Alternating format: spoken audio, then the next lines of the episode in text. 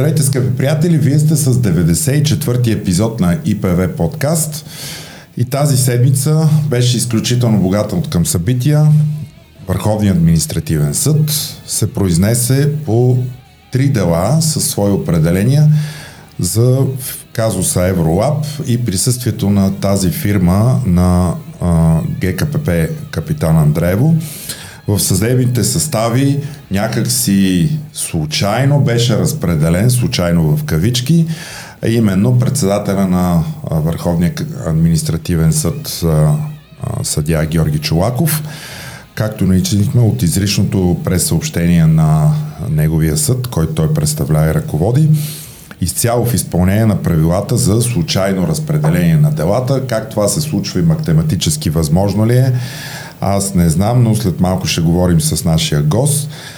А, като по казуса Евролаб а, тази седмица произнасяне имаше и друг съд, а именно а, административния съд София град, а, който отмени предварителното изпълнение на прекратяването на договора между БАБХ и Евролаб по административен ред.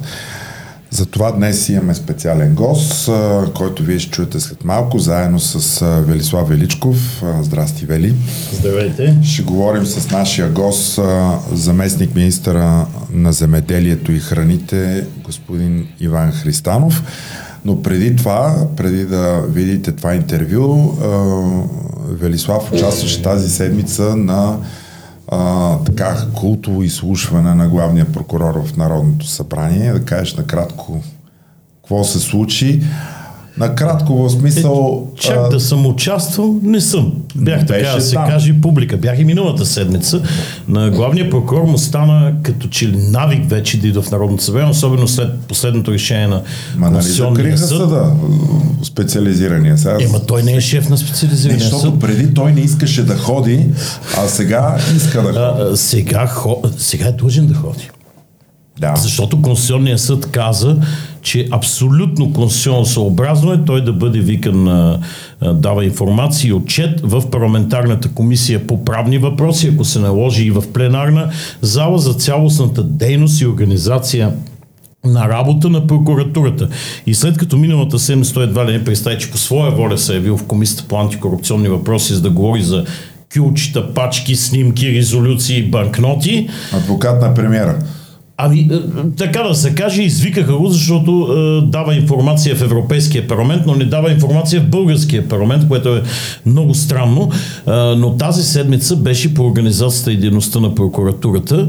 Е, едно над 3 часа и половина беше наречено обсъждане на организацията и дейността, е, при което главният прокурор дойде с сини турбички, така, Маркови, пише прокуратура на Република България, вътре два е по пет тома за всеки депутат от едни книжки, отчети на специализирана, на апелативна прокуратура, статистики. Носеха ги едни млади дами, всичките блондинки много приличащи на говорителката на прокуратурата. Ами не съм ги видял младите дами, аз ги видях не, аз гледах вътре, във Фейсбук, да, после, вътре турбичките. А, никой не ги отвори тези турбички, така или иначе. С тях той искаше да избегне въпроса с а, доклада а, на антикорупционния фонд, който той нарича антикорупционен фронт, така съвсем случайно правеше лапсуси, който обяви, че има три осъдителни и 11 оправдателни присъди за корупционни престъпления, търговия с влияние след днесен от прокуратурата обвинителни актове през последната година. 2021 година е нулева година с нито една присъда за корупция по високите етажи на властта. Той се опита да отрече тези данни, говореше за министър, зам министър, доколкото ми е известно, тези дела дори още не са в съдебна фаза, но той вече едва ли не ги отчита като а, приключения пред Министерство на околната среда и водите. Говореше за разследване и съдене на кметове, вероятно кмета на някоя община с големината на Вършец или нещо такова, не знам, защото ние за други големи кметове, освен че има проверки, до не сме чули до, до сега. И в крайна сметка главният прокурор отново изнасяше лекции на народните представители, мъчи се да обясни, че те не са правно грамотни, че те не да, знаят. Ще има оценки по право. Оценки по право. Сега, той ги питаш и даже дали са колеги юристи, бидейки в правната комисия. Вие вика колега на вероятно, вероятно сте юрист. Щом сте тук, никой не го питам и вие вероятно сте юрист, макар и завършил школата на МВР, къде е до завършил вече не помня, но вероятно по това, което говорите, ни ви личи много. Нали? Но главният прокурор за пореден път така унижаваше институцията парламент, Българско народно събрание, опитвайки се ръководната роля на прокуратурата да я привнася и в Народното събрание, да говори за техните идеи за законодателни изменения, които не били приемани, за формалистичния процес по НПК, за наказателния кодекс на Тодор Живков от 68 година, за това, че МВР правили калпави разследвания, за което прокуратурата няма вина тезата, която той развил от месец насам, че и повече още при закриването на специализираните съдилища и прокуратури, беше а, е, вижте сега, а, властта, корупцията е във властта. Така че властта трябва да разкрива корупцията, т.е. да изобличава сама себе си и на нас да ни дава годни доказателства, за да може ние да пишем обвинителни актове. Изглежда напълно пропускайки факта с неговото блестящо юридическо образование, че именно прокуратурата ръководи до съдебното производство, образува до съдебно производство при наличие на достатъчно данни след предварителна проверка и дава задължителни указания на разследващи органи, били те полицаи или а, следствие. Така бягаш и от съвсем конкретните въпроси, които му поставяха депутати като Крум Зарков, а, а, Мирослав Иванов в продължение на програмата, Атанас Славов. Атанас Славов от Демократична България го попита съвсем конкретно. Имате две проверки срещу Делян Пеевски и срещу Uh, и около Желясков, който беше тогава шеф на комисията, на Бюрото за контрол на СРС, който беше в доклада Магницки. Обяснете ни, Минали са повече от 6 месеца, повече от година, всякакви процесуални срокове са изтекли. Вие прекратихте ли ги? Образувахте ли досъдебни производства или не? Значи тук главният прокурор категорично отказа да отговаря на този въпрос, като най-напред каза, че Магницки било инструмент политически и административен в САЩ, но не влечал след себе си наказателно-правни последици в България. След това каза, че не е запознат, не бил подготвен, не бил питал наблюдаващи прокурори, не знаел а, какво става и не може въобще да каже има ли, няма ли досъдебни производства и от тук проистече единственото конкретно действие на Комисията по правни и конституционни въпроси. А, господин Славов помоли и господин Милен Матеев, нейният председател, прие комисията да адресира пряко писмено запитване към прокуратурата има ли образувано досъдебно производство срещу тези лица, които споменах, в каква фаза се намира и кой е наблюдаващия прокурор. Ако все пак някога получи, се получи отговор на този писмен въпрос не когато му дойде времето, както казваше един, който се имаше за цар, а когато пише, както пише в закона, че трябва да се отговори, когато бъде попитан от Народното събрание, наблюдаващия прокурор вероятно ще разреши да се отговори има ли или няма. Ако няма наблюдаващ прокурор, значи няма и досъдебно производство. Същи въпроси могат да се зададат поне за още а, няколко лица, но в крайна сметка, след една дълга тирада за това какъв хаос ще настане и как ще се възползва мафията от закриването на специализираните съдилища и как в окръжните съдилища не знае ли какво да правят съдиите с тия дела, дето идвали, как не попита дали те са юристи, вероятно, щом са председатели на окръжни съдилища и сигурно знаят какво да правят с делата. Тази дискусия на приключи по подобен абсурден начин, както и предишните. И още веднъж доказа нашата теза, че е абсолютно излишна должността главен прокурор. Отново се разбра и господин Гешев на практика го потвърди, че той нищо не знае, от него нищо не зависи, той няма право да а, дава а, информация, не ръководи разследване, той не командирова прокурори и съдии, защото имаш такъв въпрос към него за командированите прокурори в различни а, съдебни райони. Това не било негова работа, дори и като председателстващ прокурорската колегия във ВСС. И ние разбрахме, че не знам, не чух, не видях. Главният прокурор нищо не знае какво се случва в прокуратурата, камо ли организацията и дейността да даде някакъв а, отчет. Така че аз наистина си задавам въпроса кому са нужни тези изслушвания и кому е нужна длъжността главен прокурор по това, което виждаме и чуваме последователно от господин Гешев в последната година, близо 7 месеца, 8 при тези изслушвания. Виж сега, аз много се притеснявам, че тримата големи постоянно са някакъв обект на дискусия. Е, от тримата големи преди председател на Върховния касационен съд, Върховния административен и главния прокурор. За първия Върховния касационен съд там явно нищо не се произвежда като новина. Приемаме, че Нали, no news, good news. След това беше клипа в Съдебната палата и добре. отнеха стопанисването и, и приключи. И толкова, нали. Но едва ли някой е пострадал от това. Това, което обаче след малко ще си говорим с нашия гост по отношение на решението на Върховния административен съд. Това, което ти разказваш за другия голям а, а, главния прокурор, говори за скандални неща в тази система и тя просто не, не може да си отпочине, влизайки от скандал в скандал, именно а, с участието на тия двамата големите. Но третия, а, съдя Галина Захарова, която е нова на този пост, създаде някакъв ред, така че да не влизаме в тези комични разкази, които ти ми разказваш тук и нашия гост след малко. Те са всъщност трагични. А, сега, се, нека да кажем обаче, че а, другата седмица има голяма вероятност на второ четене да мине а, закон да. за изменение и допълнение на ЗСВ. Той мина на правна комисия. Да, но и за пленарна зала говори. Пленарна зала тук трябва да поздравим Милен Матеев, който е бил наш гост, председател на правната комисия. Човека устоя да започне в 5 или 6 часа след обед вечерта заседание на правната комисия редовно и до полунощ те гледаха второ четене на закона следната власт, който се урежда организацията на дейността на Европейската прокуратура България в съответствие с техния регламент и първо четене на закона за противодействие на корупцията, новия закон.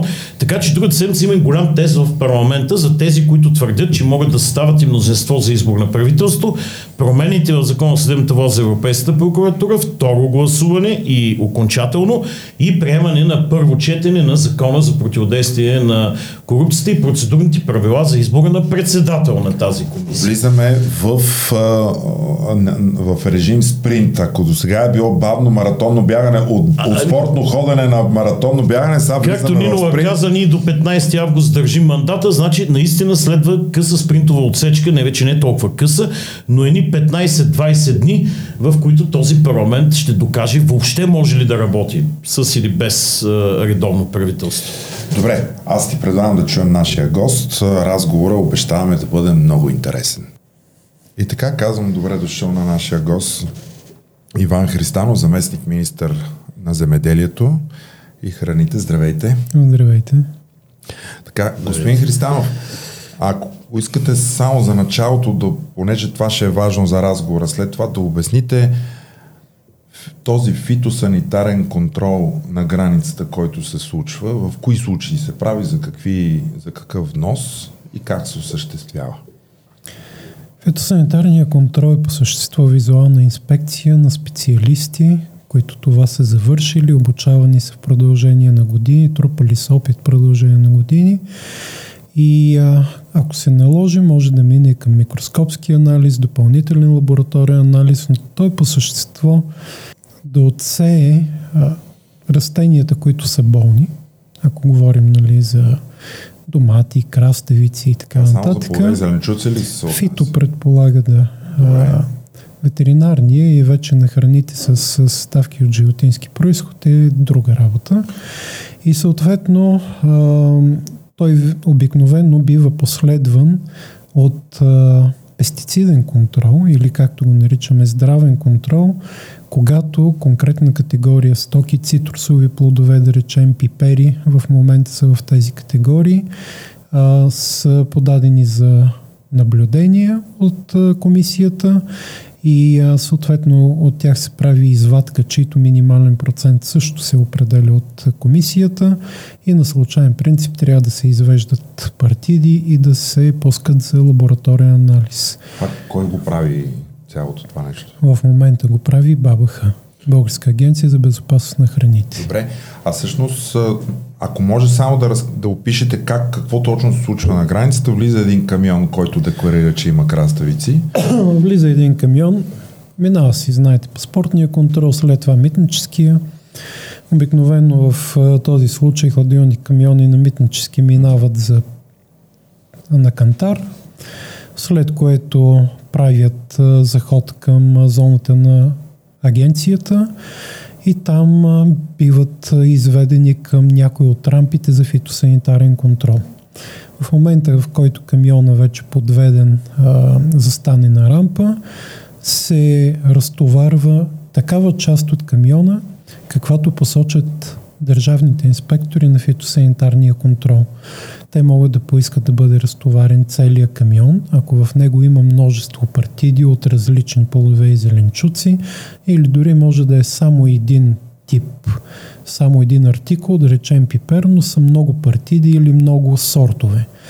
А, може да поиска и само разтоварване на първите 2, 3, 4, 5 палети, ако стоката е хомогенна и още в, в първите се вижда, че няма проблеми с нея и това прави безпредметно разтоварване на остатък. Всички камиони минават фитосанитарен контрол? 70 хиляди камиона са минали миналата година. А техническия контрол е преди, преди санитарния контрол? Преди и след. И след? Значи след като мине при нас камиона, минава през допълнителен митнически пункт, който обикновено потвърждава документите, слагат пломбата и продължава. Той е и съответно, само да уточна, фитосанитарния контрол, а, пак казвам, 100% от камионите трябва да минат на фитосанитарен контрол. А, съответно, обаче и извадката от а, тези артикули, които са под наблюдение за пестициди, трябва да бъдат насочени към рампите за здравен контрол, където се взима проба и тя се изпраща за анализ на хроматографите в лабораторията тук. А чака ли се да излезе резултата или вие пускате камиона? Чака се да не може да тръгне без да излезе резултата, тъй като това само по себе си вече е предпоставка да не бъде пуснат, т.е. трябва или да бъде върнат обратно, или партиите, които са установени, в които са установени отклонения, трябва да бъдат унищожени, подадени за унищожаване излиза резултат? Гледахме някакви статистики преди седмица, че в общи линии най-бавния е някъде около 12-15 часа, всички останали са по-бързи. Това е наистина екстремно бавната стойност, защото зависи в колко часа е взета пробата и колко часа е пристигнала и подадена за анализ. Има, разбира се, и много по-бързи. Вие казахте, че се разтоварва, сега си представям един голям тир, предполагам, шофьора не си го разтоварва някой там, така, там как, как се извършва Сега, там са хамалите. и кой го разтоварва? Интересното е, че до 2012 година лабораторните анализи са правили в София. А, това разтоварната дейност пък се е извършвала от, от работници на БАБХ. И а, тогава никой не е констатирал с това нещо фундаментален проблем – а причината да отстранят товаро-разтоварната дейност е, че а, констатира, че работниците са на граждански договор, съответно откъде на къде работници на граждански договор ще изпълняват а, задължения, които изискват пълно работно време, сменен режим и така нататък. И баб казва, о, ми ние сме ужасно зле, нямаме никакъв а, административен капацитет, така че тая дейност я зарязваме. И във връзка с договора на тогавашната фирма, а, от начало Stop Group, след което тя бива наследена от... А, а той се влива или по-скоро юридически не мога да ви кажа как точно, но практически Stop Group изчезва а, и тя влиза в състава на, на интерпрет Еврологистик на господин Чакарян. А, тази фирма много удобно решава, че нищо не пречи тя да извършва дейността, а самия договор е записано, че те наемат помещенията, това е същността на договора найем, това е договор за найем, но той отново също така удобно включва и клауза, че ако нещо на бабаха не и се прави, те с удоволствие ще го правят. И разбира се, баб се отказва от една от най-доходоносните си дейности, товаро-разтоварната дейност, която струва почти 600 лева, в на полза камион. На, на камион, в полза на а, въпросната фирма. Колко камион на ден горе-долу казахте сега? Ами, за, пак казвам, за миналата година са 70 хиляди камиона. На ден? Не, не. Общо, а, общо за година. 70 хиляди за година по 600 да. лева на камион. Също така а, по един много странен начин се появява там и лаборатория. И отново Бабх решава, че тая лаборатория така сгодно се появила в нейни собствени помещения, защо пък да ни я използва, щом така или иначе ще става по-бързо. И от този момент нататък започва да изпращат всички лабораторни проби за анализ. Изпраща е, изпраща е много формално казано, защото тя е вътре в помещенията на бабка на границата, да само в частната лаборатория. Съществено времето, в което към На теория да го скъсява, макар че аз попаднах на оплаквания от а, спедитори, а, които са си поснали а, лабораторните анализи, т.е. нали, взети са им лабораторните анализи.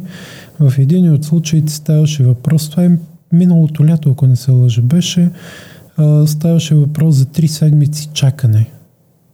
Три седмици? Три седмици, да. А, те, разбира се, са ескалирали напрежението, благодарение на това нали, ние разполагаме с сигнала и в общи линии получават някакви много странни обяснения. Ми то лабораторията в събота и неделя не работи, ама сега сме много а, с намален състав, някакви е такива. И когато минава първата седмица, те казват, ами говорете с бабаха. И то става малко странно, нали, ако лабораторията е там и тя е обсебила цялата дейност, защо прехвърлят в един момент отговорността на БАБХ. Имахме един друг сигнал, който също разполагаме, в който а, оператора, а, собственика на товара, а, е пуснал оплакване, че всъщност а, а, са му излезли положителни проби, т.е. повече пестициди, на което той казва, това е абсолютно невъзможно. Ние тествахме а, целият 20-тонен товар преди да тръгнем и сме сигурни, че няма остатъци от пестициди, при което бива приканен за разговор с ръководен кадър и ръководният кадър му казва, че по един така магически начин старите, т.е. вече направените тестове могат да изчезнат и да се появят нови и новите да са изрядни, но тази ексклюзивна услуга струва 5-6 хиляди евро, трябва да погледна в документацията, но му е назована една закръглена сума, при което той пуска официално а, жалба към ръководството на БАБХ, което а, казва ми няма такова нещо. И просто я отсвирва. А, и това е казано, защото нали, трябва да се върнем на първия камион. Защо първия камион, който споменах в това събеседване, е бил забавен? Защото е възможно mm-hmm. да е било също. да, ще го бавим докато клекне.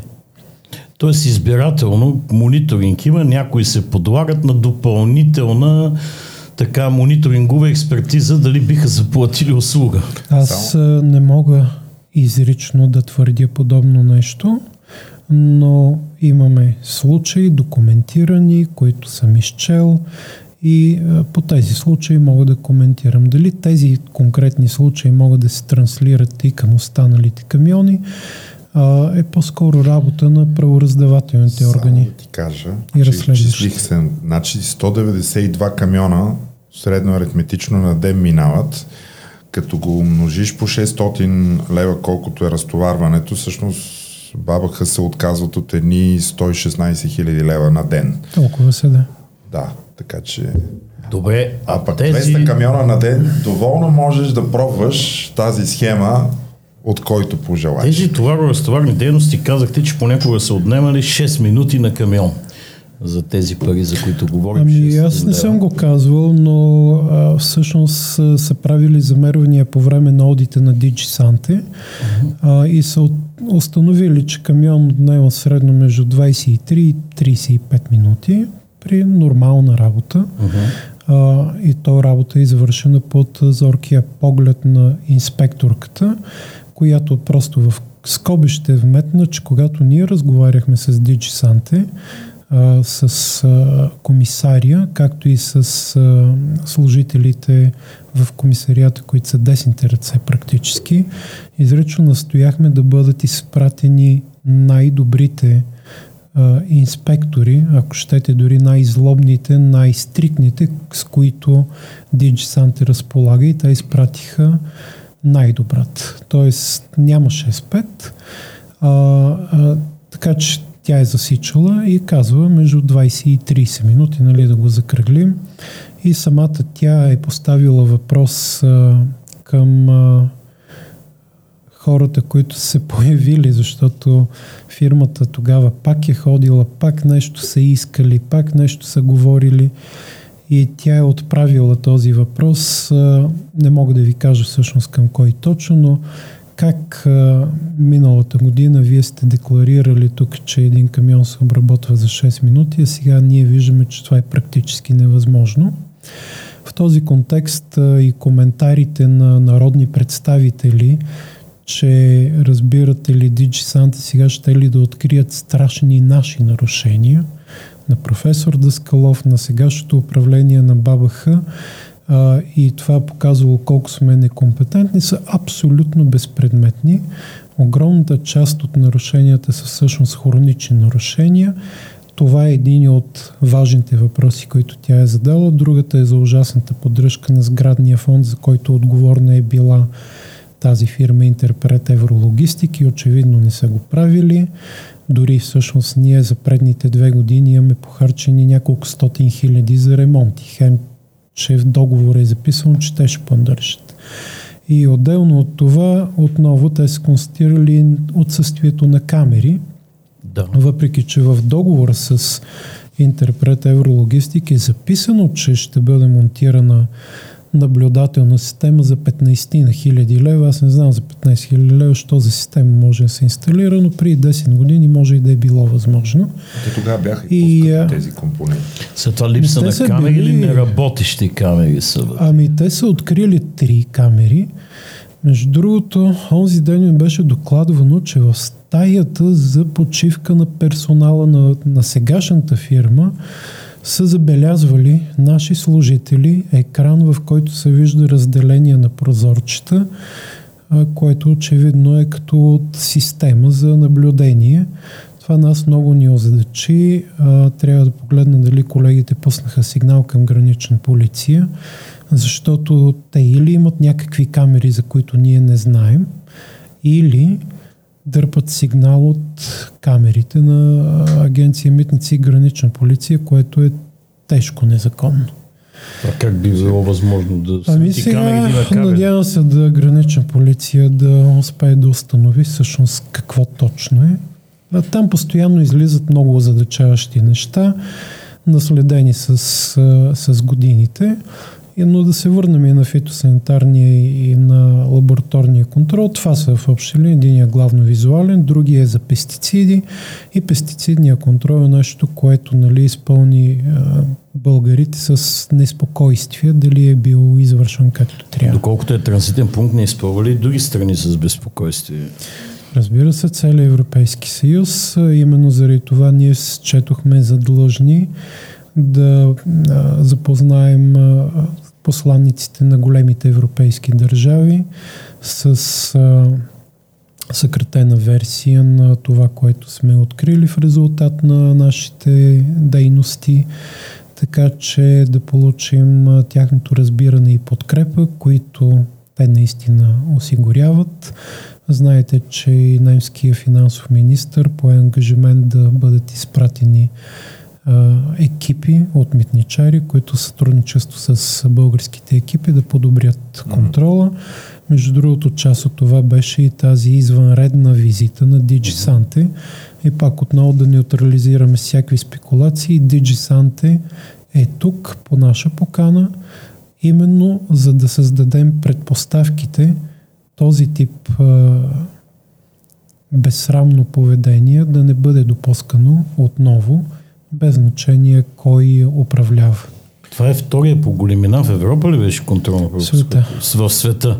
В Европа е най-натоварения сухоземен пункт. Най-натоварения. А известна ли е така практика на други страни в Европа, частен а, оператор по изпълнение на закона за управление на хранителните вериги и регламента на Европейския съюз да осъществява, да замества държавата в тази дейност с фитосанитарния контрол и без държавен контрол върху него? Мисия, то е малко особено, защото различните държави определят различна степен на реакция спрямо натиска, който би имало както за внос, така и за мигранти в всяко отношение. Разбира се, че една малко натоварена граница би реагирала по различен начин спрямо една силно натоварена граница. Това, което ние констатираме е, че при предходните управления за този 10 годишен период България по-скоро е реагирала като че ли това е една почти ненатоварена граница. Не е имало реципрочност на контролните мерки спрямо това, което предполага натоварването. Ние сравняваме, между другото, и как работят колегите от Турция, защото постоянно върви комуникацията. Ние няколко пъти обходихме цялата граница, включително от турската страна. Там, може би, прави впечатление, че преди известно време те са констатирали доста тежки нива на корупционни обвързаности дошли са, нахвърляли се ги всички по земята, натоварили се ги в автобусите и са ги изкарали, сменили почти техните, техните си, да. Тоест, те тогава демонстрират и от тогава насам демонстрират едно изключително строго отношение към граничния контрол. А, така че, ако турската страна наблюдава потребност от строго отношение, би трябвало и ние да имаме не по-малко, дори по-строго отношение, отколкото а, и те. А, същото време, нали, за да дам и един пример, а, колеги, които внасят стоки, ми казват, и, и между другото аз ще говоря с тях да дойдат в София и да занесат доказателствения материал в ГДБОП, как техни камиони са пристигали през миналите години с а, оригиналната пломба. Това не е транзитен, това е внос с а, турската пломба, което по принцип трябва да е невъзможно, защото товара трябва да бъде инспектиран от нас и на него трябва да му бъде сложена пломба от нашите метничари. Но са пропуснали. Тук е не пропуснали. Ами... Българската страна са пропуснали, де факто да направят. Ние още преди да започнем работа чувахме няколко пъти някакви явления от типа на минава се на вдигната бариера. Сега аз не знам и до момента какво точно означава това, но може би означава, че а, нали, тук по-скоро разсъждавам на глас, може би, че просто е минал без да бъде извършена тази инспекция. Уникалното обаче че същия този а, вносител си е получил документите за товаро-разтоварна дейност. И влизаме в наистина малко шизофренична ситуация, в която камиона му е бил разпломбиран, разтоварен, натоварен, фактуриран, минал е, пломбиране отново и той пристига при него с турска пломба. Да не би да имаме някакви турски пломби. Слагат. Ами, надявам се, да, между другото, човек е страшно смел. Той каза, аз много съм набрал, наблюдавам тези, тези неща от много години и искам да дойде и да говоря. Така че той ще дойде, надявам се, другата седмица да разкаже неговите наблюдения, да представи доказателствен материал. Надявам се, че той ще бъде прикрепен към сигнала, който ние сме подали и че ще бъде към него се отнесат сериозно. Това, което разказвате, много напомня на това, което слушахме в онази временна комисия, която Майя Манова оглавяваше. Там имаше всякакви такива случаи, разказани от хора, потърпевши от корупцията. Добре, вие се опитвате да вземете контрола върху цяло това, е по-скоро да си върнете Българска агенция по контрол. Ние сме го върнали. Така и съответно фирмата, на която е била като оператор, обжалва тези ваши действия. И тук да поговорим малко какво се случи тази седмица. Имаше няколко решения на вас, които бяха по относно тези ваши решения? Относно заповедите, да. Вие издадахте заповед, върнахте си контрола на границата, но сега с тези определения и съдебни актове на вас и на АССГ излиза, че частната фирма трябва да продължи дейността си, а вие не трябва да и пречите. Правилно ли разбираме?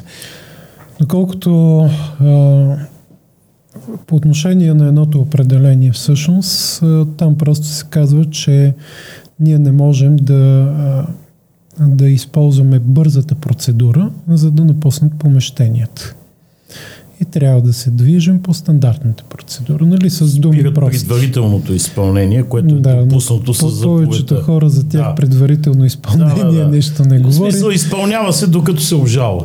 Да. А, тук, между другото, има нещо много интересно. А, договора и цялата процедура по неговото сключване са тежко компрометирани с съществени пороци. Обаче а, директорката на правна дирекция а, до 31 декември, а, до 31 март, в който тя практически е можела всъщност да прекрати всичко без никакви усилия, като една много зорка орлица е седяла там и в общи линии останалите, разбира се, бидейки нейни подчинени, не са си мръднали пръст. Когато ние ги питаме, бе, защо не сте реагирали, вие виждате, нали, че цялата процедура и изключването на договора с пороци, защо не направихте нещо и те в общи линии дигат рамене, навеждат глави, така роват в а, земята с крак и ами то шефката. В момента, в който минава този срок, това е правната Тя дирекция на, на за безопасност да. на храните. Да. Това е шефката минава... на дирекцията, който от миналия председател, директор Точно, на... Тя да. е дългогодишен, несменяем кадър. Около нея има много сериозни неща, които ние сме си, а, си работим по тях и регулярно така ги обсъждаме с колегите от службите. А, но, но интересното е, че в момента, в който минава този срок, тя излиза в болничен. И все още си го Вида, тя беше в болничен, после спря да се явява изтечен болничен, спря да се явява на работа и беше освободена. И а. тя изведнъж, като я освободиха, представи нов болничен. Абе, изобщо не такива странни боледувания се случват. За това е то същия договор, който беше новия писан, договор, да. Въпреки забраната да се подписват нови договори при стъпването mm-hmm. на новия министр от въпреки забраната, въпреки пак казвам поручената процедура, да. въпреки че а, човека, който е подписал договора, не е имал право да подписва uh-huh. договора, защото вече е стъпил новия директор. Uh-huh. А, доста, доста компрометирана е, е цялата ситуация в това отношение. А, разбира се, ние на база на това, но и на редица други доказателства, например начина по който става прехвърлянето на акредитацията от оригиналната лаборатория на Размик Чакарян, тази Евролаб към Интерпрет Еврологистик. Нали, обръщам внимание, така се казва. Евролаб е просто като търговско име, но всъщност е Интерпрет Еврологистик. Тя се прехвърля на новата фирма.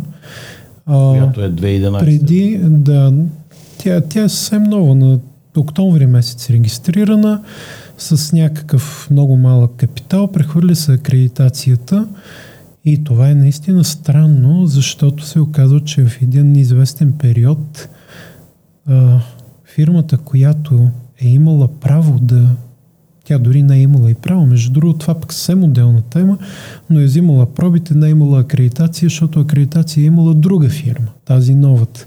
А те всички са свързани около едно лице, разбираме.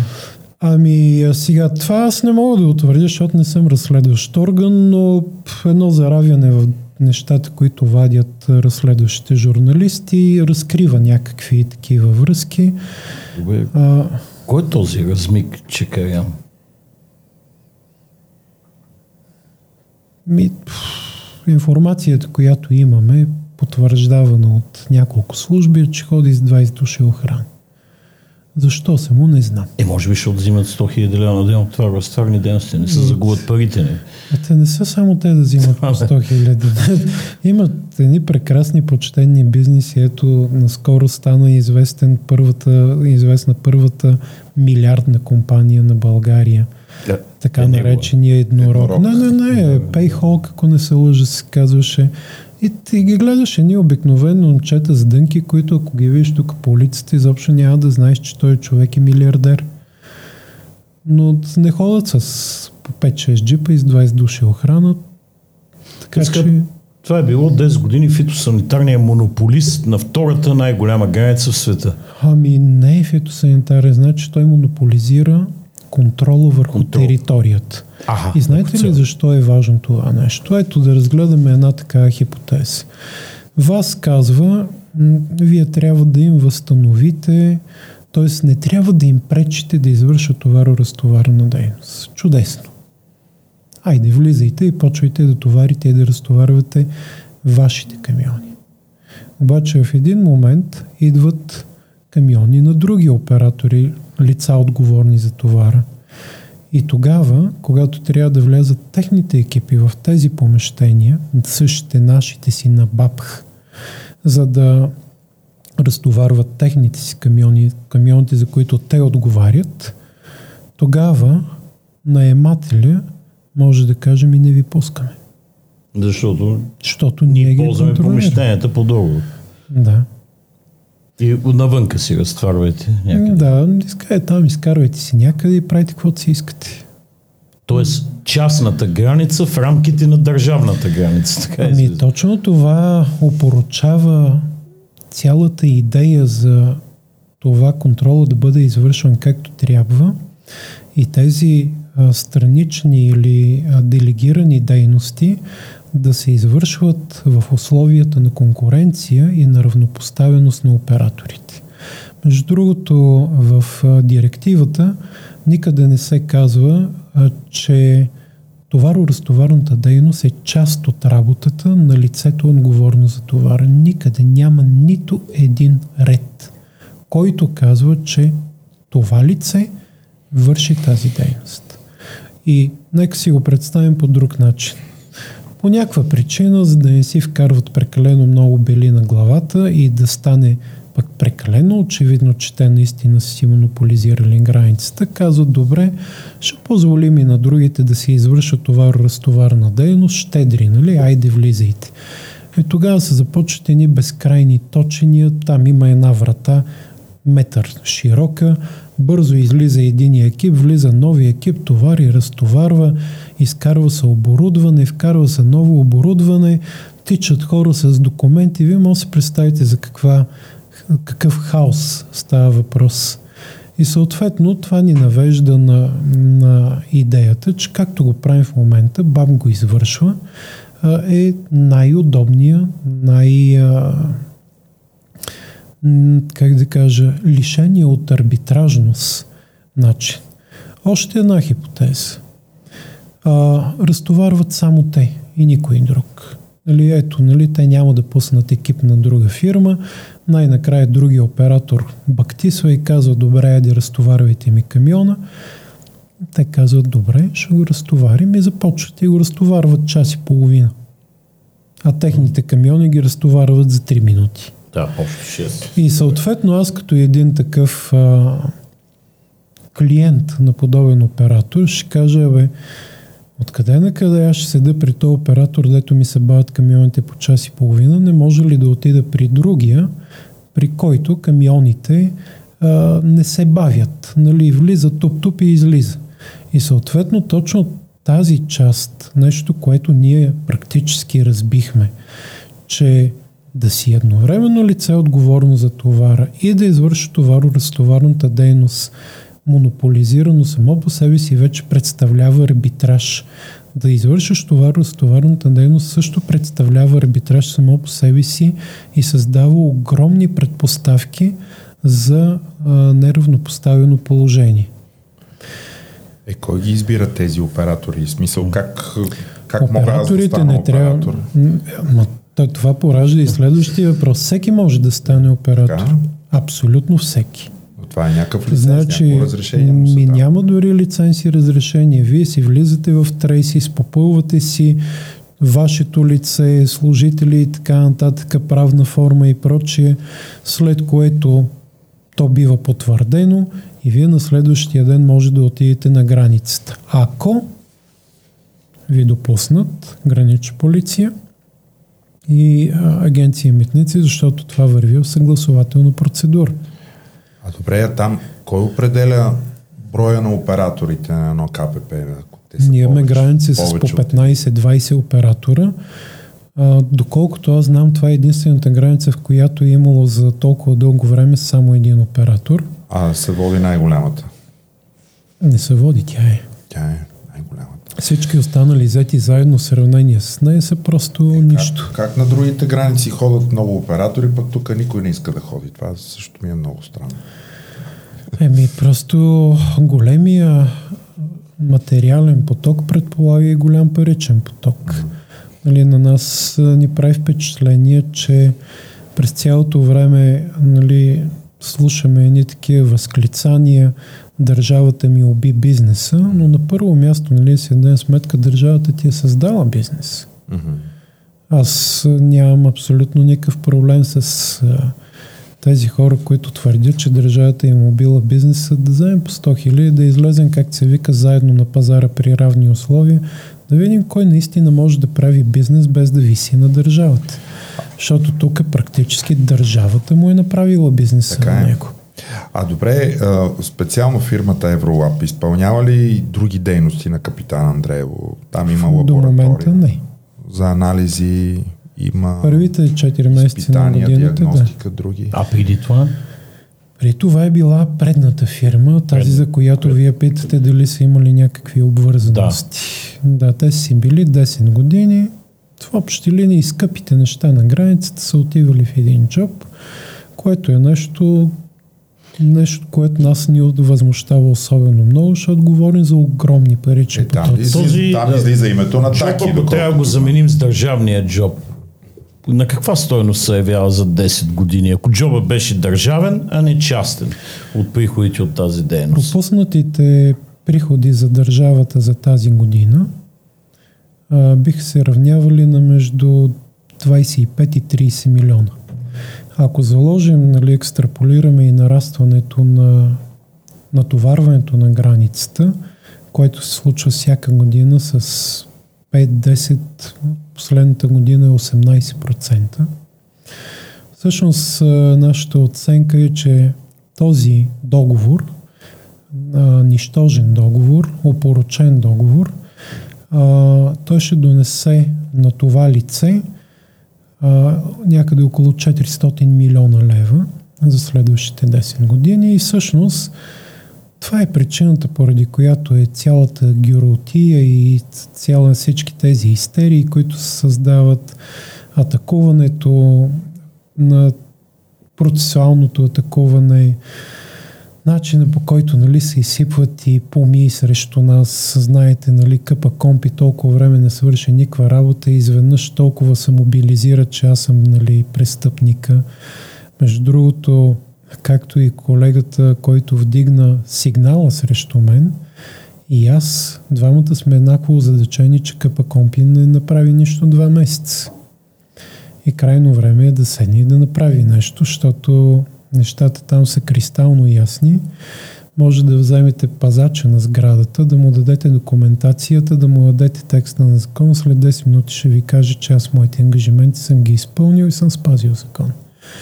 И самото протакане два месеца за мен също е крайно задачаващо. Е, то се протака нещо, което няма как да се свърши.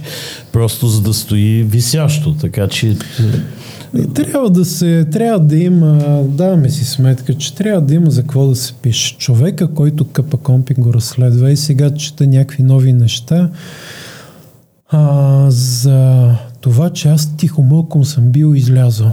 Аз заявих своето желание да изляза още когато станах народен представител. И няма нищо... Откъде? От борда, за който а, нали, те подават да. сигнала.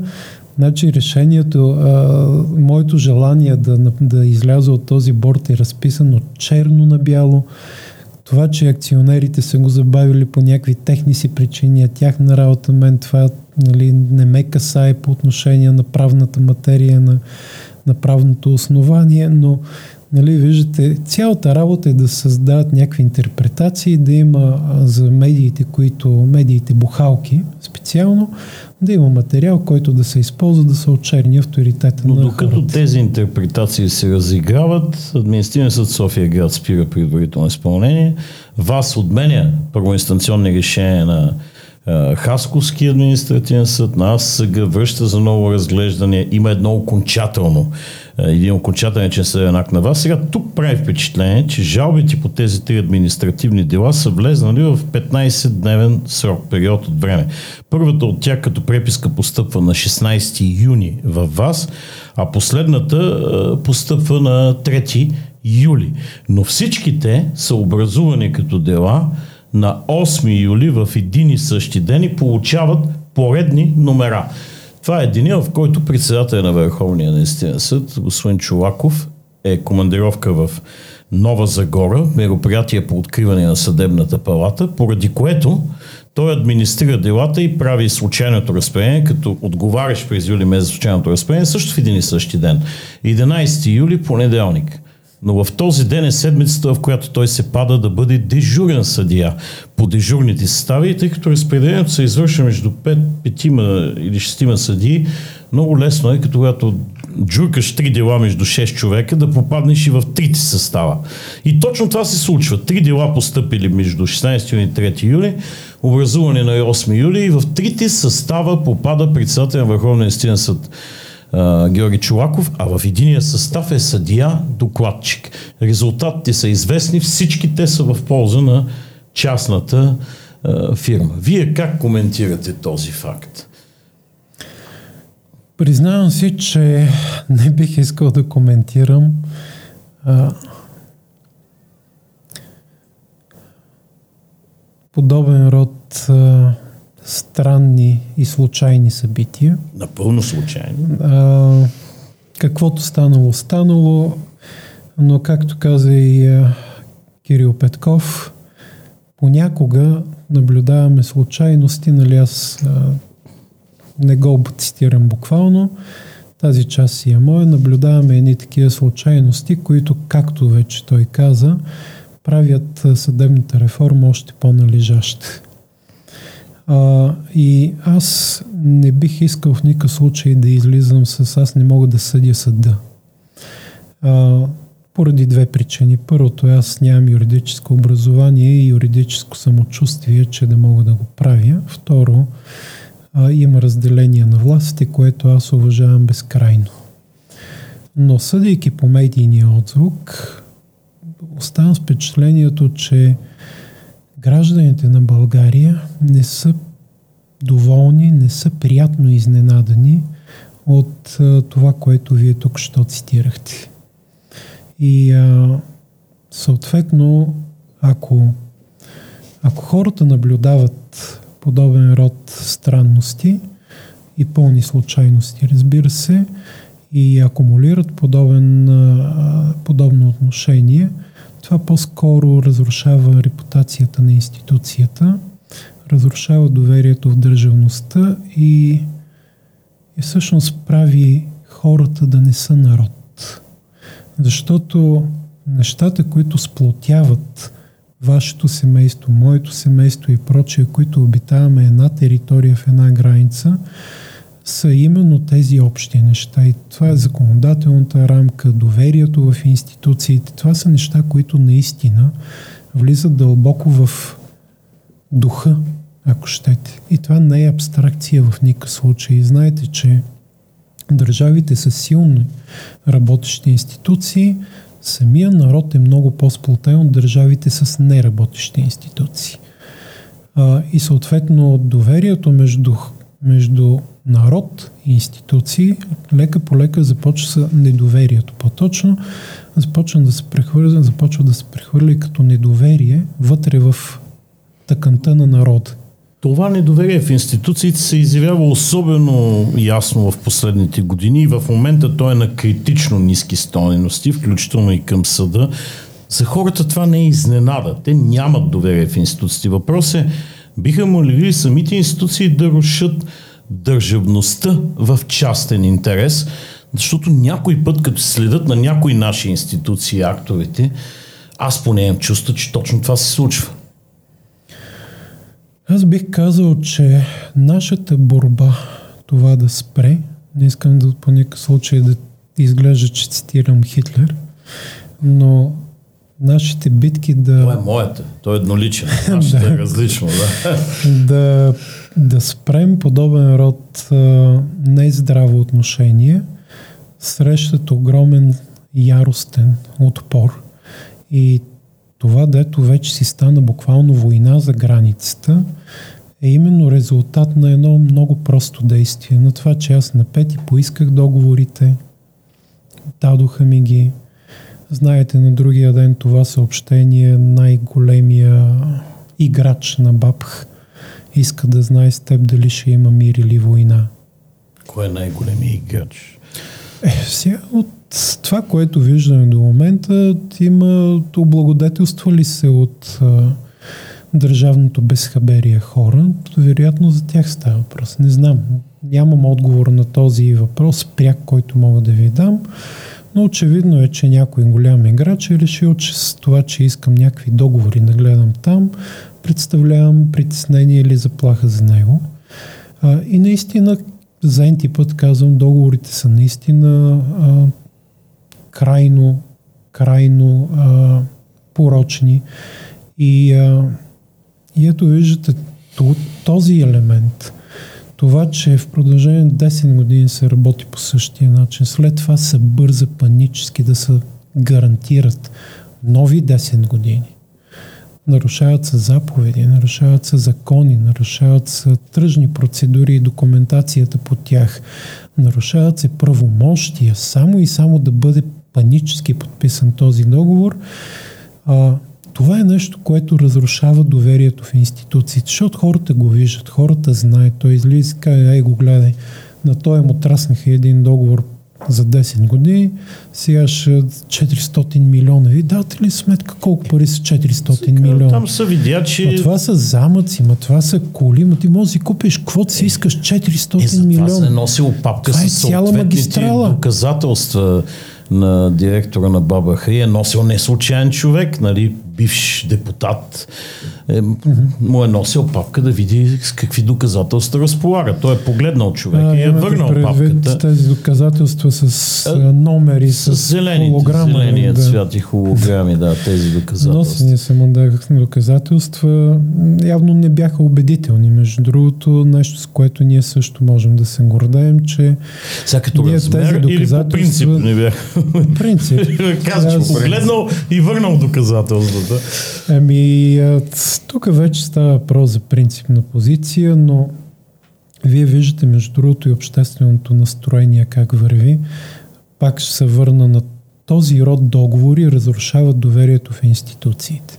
Когато те биват покрити, когато а, излязат едни сигнали и, и след това те се паркират при главния прокурор и никой никога не научава нищо повече за тях, това пак разрушава доверието в институциите. Той от мен нищо и, не зависи. И изведнъж се появиха едни хора, както казват а, нашите а, колеги от а, парламентарната група на ГЕРБ, аматьори. И те аматьори изведнъж им разхвърляха всички схеми и на всичко отгоре, нали, представете си, отказват да взимат. Това е ужасно. Нали? Това е ужасно. А, да, отказват да взимат. И, и а, няма как да не се мине в тотална война, тотална истерия, оставка на правителството. Дърпаме би... какво, какво беше Това беше една от основните причини. Тази агония повече не може да продължава, нали, всички. Агония, я, я, я, я. нали, така от дивана. Но ето сега, ако тези дела влезани на 16 и 20 и някой юни, първите две преписки в а, жалби в Върховния съд бяха веднага разпределени, щяха да отидат други дежурни състави. Тоест поне по две от трите дела би следвало председателя на съда не е в съставите. Сега обаче той се оказа и в трите състава. И при тази високо квалитетна намеса на ниво председател на съда, Все пак какво следва от тези съдебни актове за държавата? Да, един от тях е окончателен вече. Тези, които не са окончателни, си ги обжалваме.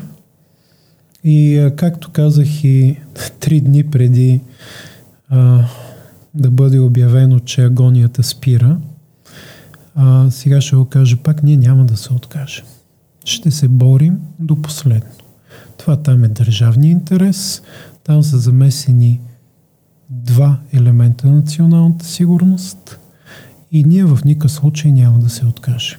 А какво правите с окончателния съдебен акт? Той какво ами, сега ние помолихме, днес а, изпратихме а, как се нарича, желание за тълкователно решение. Тълкуване какво? на самото Тълкуване, решение. да, изпратихме а, това съд. искане да ни бъде разтълкувано. Както вече изподелях пред медиите, започваме и работа с Министерство на финансите и с МВР, защото това решение всъщност изглежда доста трудно изпълнимо. Нали, аз искам дебело да подчертая, ние изпитваме страстното желание да го изпълним. Много искаме да го изпълним. Ще направим а, абсолютно всичко по силите ни. А защо сили. е да изпълним? Ами, нещата, които ви описах преди малко, изглеждат, че ако го изпълним пряко, се създават предпоставки за монополизъм на границата. Нещо, което изглежда до голяма степен в противоречие с духа и принципите на Европейския съюз и на България, на правовата държава. От друга страна, ако не го направим по този начин, а го направим осигурявайки плурализъм и равен достъп, ще стане хаос. Аз имам едно питане. Вие в началото казахте, че това, този контрол е само по отношение на плодове и зеленчуци другите видове храни, меса и тем подобни минават през други органи. Възможно ли е там да има същите схеми и същите огромни суми пари, за които вие говорите? Там камионите са много по-малко.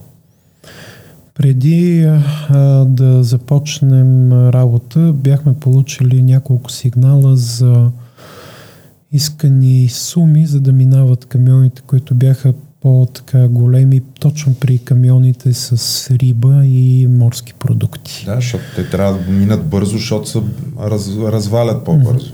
А сега аз не мога да твърдя доколко тези сигнали са а, надежни и дали наистина това е ставало. Пак казвам, не сме разследващ орган, но заради това, че брой камиони там е по-малък и реда на контрол е по-различен, той изобщо не предполага такива съществени суми. най-вероятно е останал извън интереса на, на стария оператор, оттам и на новия оператор. В момента контрола си се прави от бабаха. Но всъщност има едно много интересно нещо, като, защото той е там ветеринарния контрол. А, на 6 март, на 6 юли, извинявам се, започна одита на Дичи Санти. Mm-hmm. А на 3 и на 4 ние получихме сигнали за наши служители и то наистина от най-компетентните ни служители, че те са били приканвани, звъняли са на техните семейства да си вземат болничене, без общо да не ходят на работа в периода точно този 6-9. И по някакво странно съвпадение, точно в този период, трима от най-компетентните ни служители се оказаха болни. А каква е била целта на фактическото им отстраняване в тия дни? Компрометиране на одит.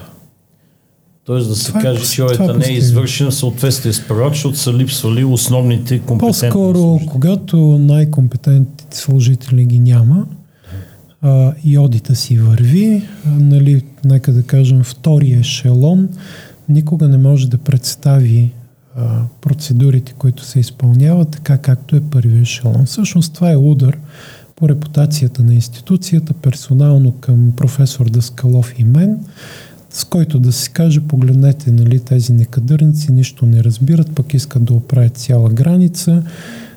Всичко преди си беше страхотно. А, това преди, дето си е било страхотно, има едно нещо, дето се нарича една дирекция в, в БАБХ, която се нарича верификация на официалния контрол. При това е имала аудит. Всъщност винаги е имало някаква дирекция, която наистина да извършва аудитни процедури на официалния контрол, да гарантира, че той се извършва както трябва. И по някакво странно съвпадение, 2012 влиза ония оператор, предния, и 2013 капитан Андреево изчезва от картата на БАПХ като интерес за аудитиране. Тоест Това липсва частна. всякакъв контрол върху дейността на частния оператор. БАПХ решава, че какво се случва там изобщо не е интересно. Явно всичко е било перфектно. Всеки път, когато задаваме въпроси, ни се казва е да, ама нали той има а, диджисанте, които идват на мисии на всеки две години, ако не се лъжа. Да, обаче Диджисанте, резултатите, които откриха спрямо предната си мисия, февруари месец, когато ние практически все още се ориентирахме с, с къде какво се случва. Граничния контрол към агенцията, заедно с другите звена, давали някакви материали, това, онова и сега, когато ние казахме елате, нека заедно да видим каква е реалната картина, инспекторката казва, бе, има огромна разлика между това, което ни се е демонстрирало на предния, на по-предния, на по-по-предния одит и на сегашния одит. И а, един такъв пример, между другото, е сградата, най-много интересна сграда, в която а, се извършва контрола за а, продукти за нечовешка консумация, фураж, храна за кучета и такива. Значи там, когато отидохме април месец с премиера, министър на транспорта и министър на земеделието и професор Даскалов, а вратата, тази штората на рампата беше, имаше лястовиче гнездо. изграден. Тя не е вдигана от... Никой не е притеснявал лястовичката. Да, и, и нали, съответно, пак казвам, едни конкретни народни представители, които с особено страст обясняват как ние не правим нищо, как пък те миналата година не отидох, когато а, споменатата от вас народна представителка казваше, че там има проблем. Как не отидоха по-по миналата година? Аз мога да ви кажа в БАБ какво се говори от хората сега. Никой не смееше, казва, да говори, никой не смееше да отиде. В момента, в който споменеше капитан Андреево, наставаше пълна тишина и, хората не смеят дума да обелят. Но да се върна на гнездото. Ще настане хаос. Значи там си седи едно, точно така ще настане хаос, седи си едно гнездо, непипано от години и на всичко отгоре, на дясната страна на рампата, седат две фирми, седат им табелите, аз имам снимки, си пази а, между другото, трябва да ги прикрепим към доказателствения материал, към сигнала, който сме подали. От лявата страна на рампата също седат две фирми. Само едната от тях е Евролаб, другите са някакви фирми, които по закона за държавната собственост изобщо не могат да бъдат там. И съответно това поставя Евролаб в една много разкрачена ситуация под отношение на техния договор за найем. Защо? Защото те и двата случая трябва да си ходят. Много е просто. И в двата случая.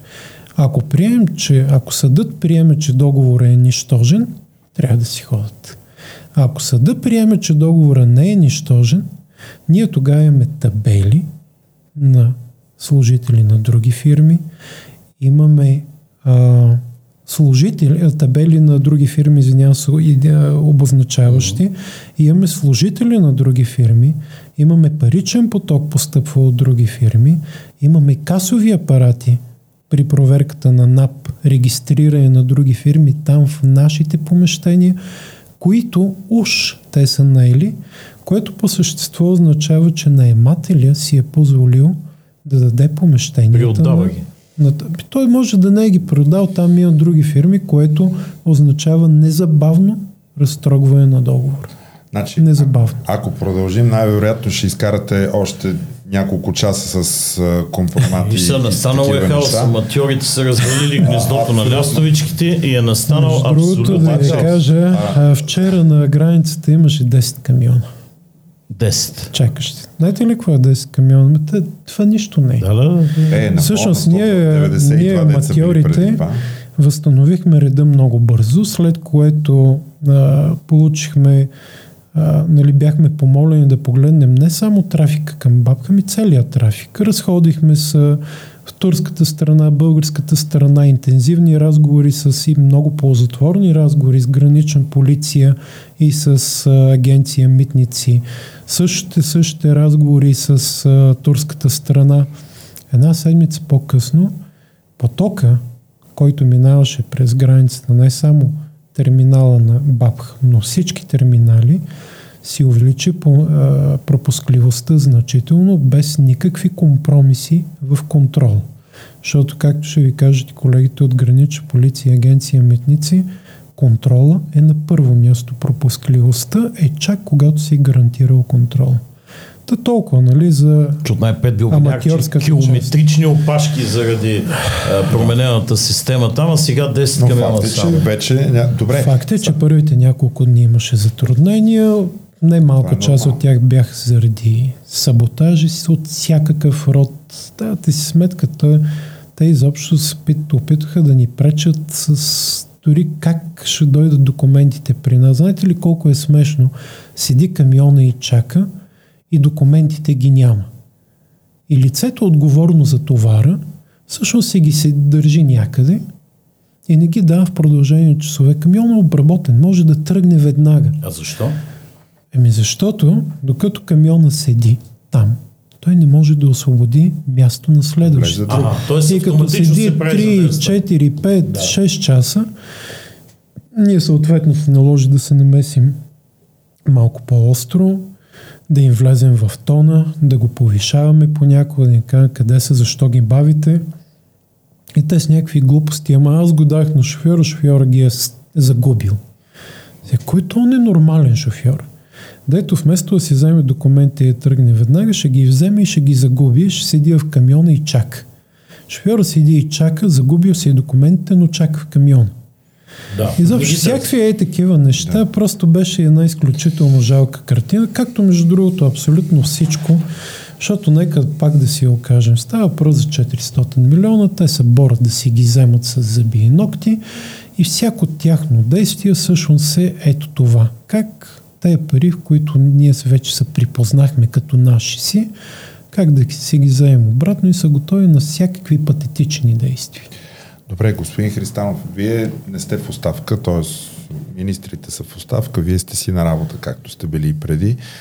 Сега, ако дойде служено правителство, очаквате ли да останете на същия пост, да, да продължите да свършите това, което сте започнали, защото то е много голямо? Това е много тежък въпрос. А, да, ще бъда напълно открит по отношение на него. А, президента Радев при всичките опити да бъде дискредитиран, общественото недоволство, което се създава по отношение на него, автентично поведе война с корупцията и с схеманчеството, за което ние можем да имаме разногласия по всякакви теми. Но по отношение на тази тема, ние имаме пълно разбиране и заради уважението ми, заради това, че той наистина започна война с корупцията, аз не бих си позволил да поставя неговия кабинет и него самия в а, подобна тежка ситуация. Тоест, ако аз остана, ще остана, защото сме провели разговори, почтенни, открити и сме стигнали до разбиране, че тази, бой, тази битка може да бъде завършена.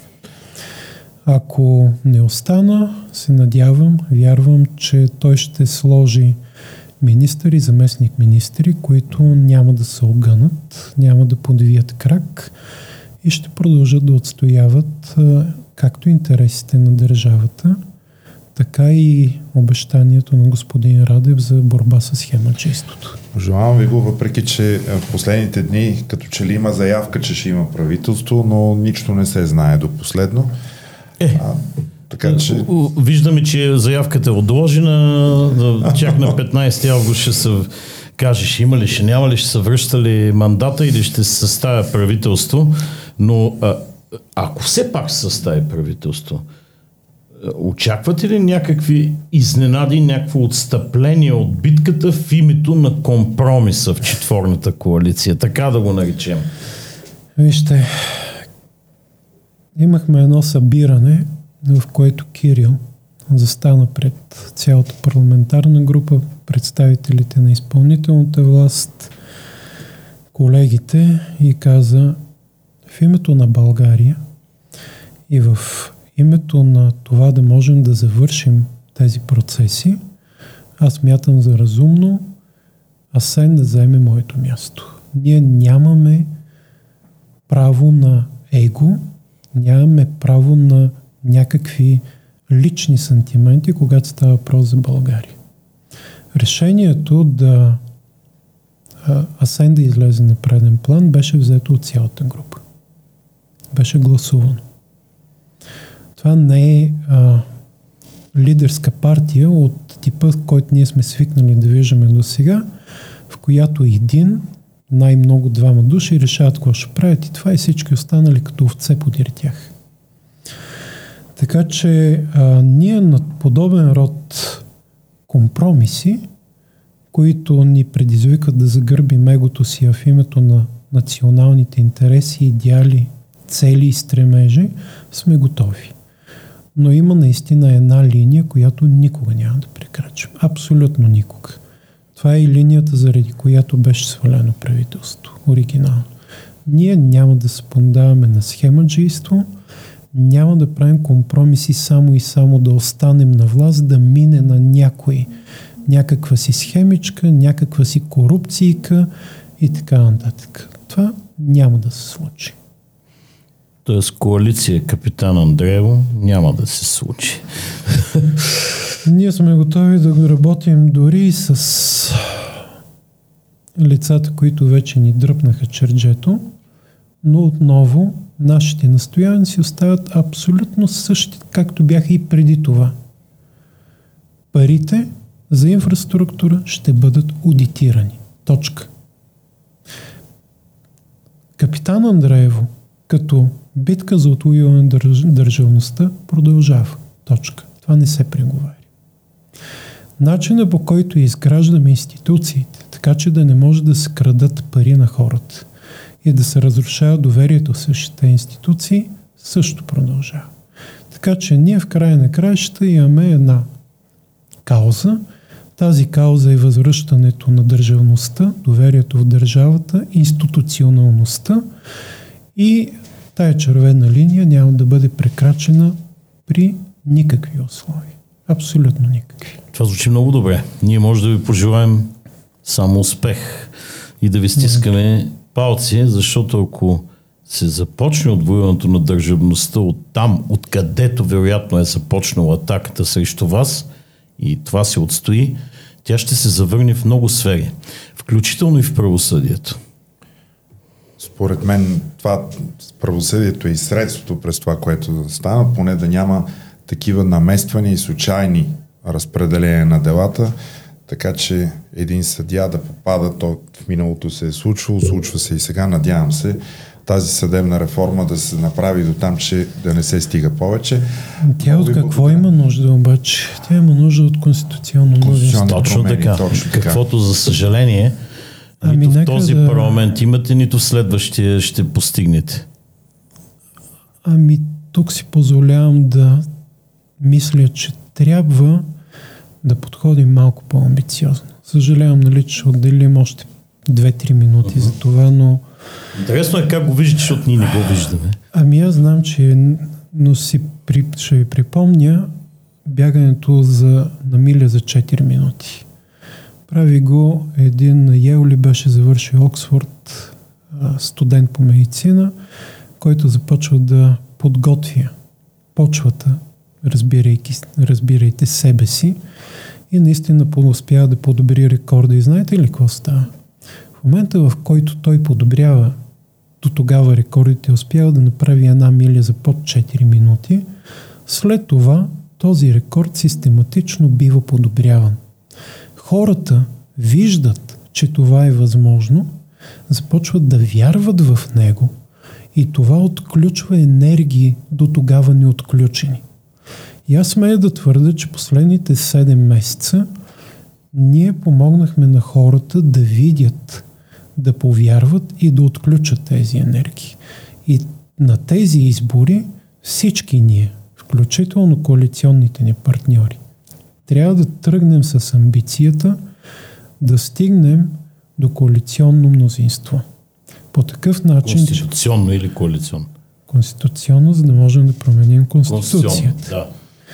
Така че ако кажем, има едни лидери, които не са направили партия феодални стопанства. Но в тези феодални стопанства има хора, които смеят да мислят независимо, което вече се показа, че е така. И тук не казвам никакви партии. И всъщност ние създадем тази енергия, в която тези хора нека седат техните партии. Когато дойде време за, а, за наистина сериозно гледане на, на промяна в Конституция, те могат да участват в този процес, да го изминем цели от самото начало а, и съответно да останат само тези окупиралите са в собствените си кралства, които отказват да погледнат навън, искат си парите и това е, тогава би трябвало всъщност да е възможно. Ако говорим за партии, трудно ще работим с ГЕРБ, трудно ще работим с ДПС. Може би, макар че виждаме там понякога наченки на, на диалогичност, възраждане. Но всъщност нам, на, на, на нас голямата ни амбиция трябва да бъде тези партии да не могат да бетонират и в следващия парламент невъзможността да се проведе пълна а, съдебна реформа. Дано. Добре. Дано това е една добра а, амбиция. Вие в личен план спокоен ли сте? Защото все пак вие се движите с охрана, прицел сте на заплахи. Предполагам, че много хора от онези, дето опитват да запазят парите, не ви желаят доброто здраве и настроение. Знаете ли, изглежда като че ли няма нищо общо, обаче аз бях ултрамаратонец, състезател на балканско ниво, един от най-добрите.